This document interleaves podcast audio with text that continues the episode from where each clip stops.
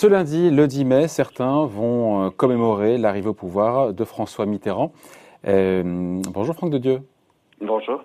Directeur adjoint de la rédaction de Marianne. Chez Marianne, vous dressez euh, cette semaine la liste des 40 trahisons de la gauche, notamment économique. Oui, absolument, parce que c'est c'est là-dessus que finalement a eu lieu a eu lieu le, la vraie la, la vraie forfaiture, si j'ose dire. Nous, nous avons classé en fait 40 trahisons, autant qu'il y a d'années, euh, par ordre décroissant et en faisant voter la rédaction tout simplement. Et c'est vraiment la partie économique et sociale qui a drainé le, plus de, de, déception par rapport aux attentes qui étaient fortes. Hein. La gauche a sauté vraiment à pieds joints dans la flaque du néolibéralisme. Euh, et tout cela, bien sûr, au détriment des classes moyennes, des classes populaires. Tout ça est connu, pas besoin d'ici d'y revenir. Hein. Mais le péché originel, c'est vraiment le tournant de la rigueur de mars 83. À partir de là, le, tapis néolibéral se déroule à toute vitesse. Et, et dans, notre enquête, il, a, il en ressort qu'en dépit de certaines formules comme la parenthèse libérale de Lionel Jospin ou euh, euh, la pause dans les réformes aussi, euh, cette, cette apostasie socialiste est relativement assumée en fait. C'est ça qui en mmh. ressort. Apostasie, c'est renoncement, c'est ça, c'est une forme de renoncement.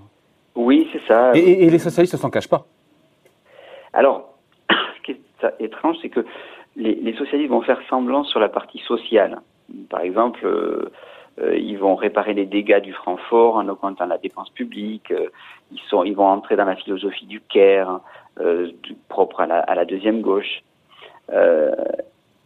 et donc, effectivement, on a parlé de parenthèse libérale. Ça, il y a quand même un, un peu de mal à assumer cette trahison sociale et économique. En revanche, euh, il assume euh, cet abandon euh, quand ça porte sur des considérations qui sont moins symboliques et beaucoup plus techniques. Par exemple, en juillet 85, par la loi de financiarisation de l'économie, le, le, ministre Bérégovoy libéralise des transactions dans le but de réduire, je le cite, je, je le cite, hein, réduire le coût de l'argent pour, pour une plus grande mobilité du marché financier et une concurrence plus vive. Vous avez dans cette phrase à peu près tout est dit sur euh, euh, tous les canons euh, néolibéraux, sur le coût de l'argent, sur la concurrence, sur la mobilité des facteurs c'est cette phrase-là, et il le dit euh, sans s'en cacher, quoi. Euh, l'encadrement des crédits, la suppression des réserves obligatoires euh, sur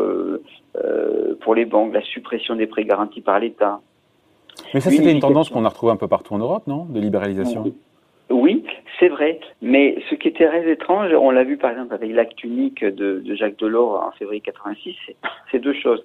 D'abord que les Français seront assez bons pour, je dirais, quelque part réglementer la déréglementation euh, pour mettre, euh, pour donner un caractère quasiment normatif euh, à la dérégulation. C'est assez paradoxal, mais c'est que ce sont souvent des hauts fonctionnaires qui ont un esprit de, de, juriste aussi assez universel, et donc des gens comme Jacques Delors, mais aussi comme Pascal Lamy, comme Jean-Claude Trichet vont, vont essayer on appelle ça aussi le consensus de Paris, comme un clin d'œil au consensus économiste américain, euh, qui, qui, faisait un clin d'œil au consensus de Washington, où, finalement cette dérégulation, elle ne va pas se passer finalement à l'anglaise ou à l'américaine, c'est-à-dire euh, sans, sans encadrement.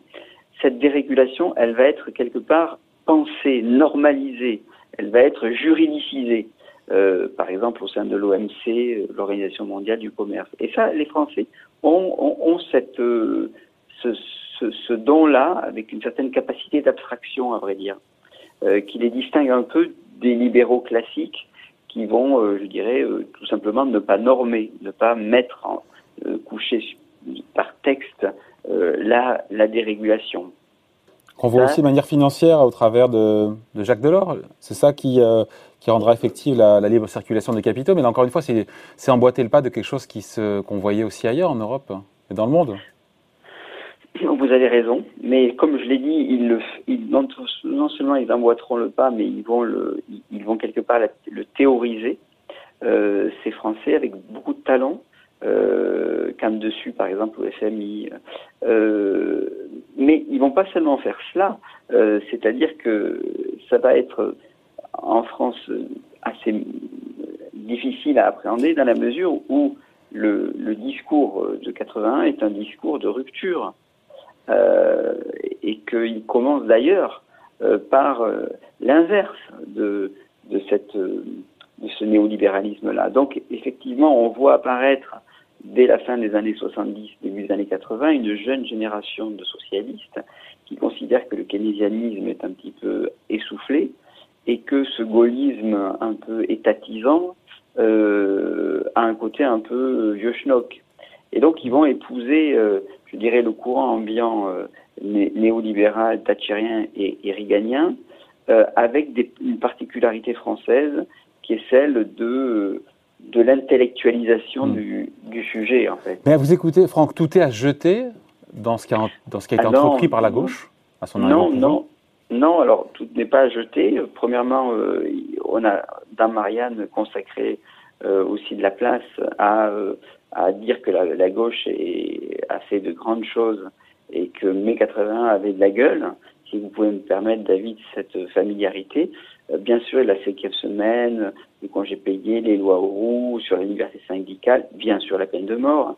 Euh, mais et puis aussi, nous avons insisté sur le fait qu'il y a eu quand même une autre trahison qui a été concomitante. Celle de la droite. C'est celle, de la droite. Alors elle, elle n'a pas traduit, elle a pas trahi, je dirais le, le le, social et elle a traduit plutôt la nation et l'État, ce qui finalement revient pratiquement au même. Le drapeau tricolore flotte euh, sur les écussons RPR, UMP, LR dans, les meetings, aussi, mais dans les actes, pas vraiment. On a assisté à une, marche forcée de la droite vers une, une Europe post-nationale, euh, où se fabrique la monnaie, se construisent les décisions budgétaires, se dessine l'indépendance de demain.